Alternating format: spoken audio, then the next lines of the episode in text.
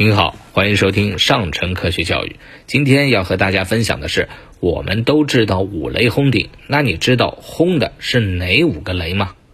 五雷轰顶啊是一个成语，意思是与天打五雷轰相近，就是人啊干了伤天害理的坏事之后，一定会遭到上天各种形式的惩罚。现在呢，五雷轰顶常常被用来比喻遭遇了巨大的打击。那么你知道五雷轰顶是哪五个雷吗？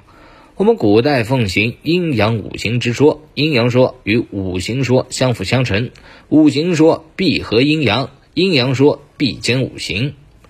阴阳说早在夏朝就已经形成，而五行说是中国古代的物质观。五雷的来历就与中国古代的物质观有关。古人认为世界上一切物质都是由金、木、水、火、土。五种元素构成，这就是所谓的五行。而五雷轰顶中的五，代表的就是金木水火土这五种物质。所以啊，五雷分别是金雷、木雷、水雷、火雷和土雷。好了，今天的分享就到这儿，我们下期节目再见。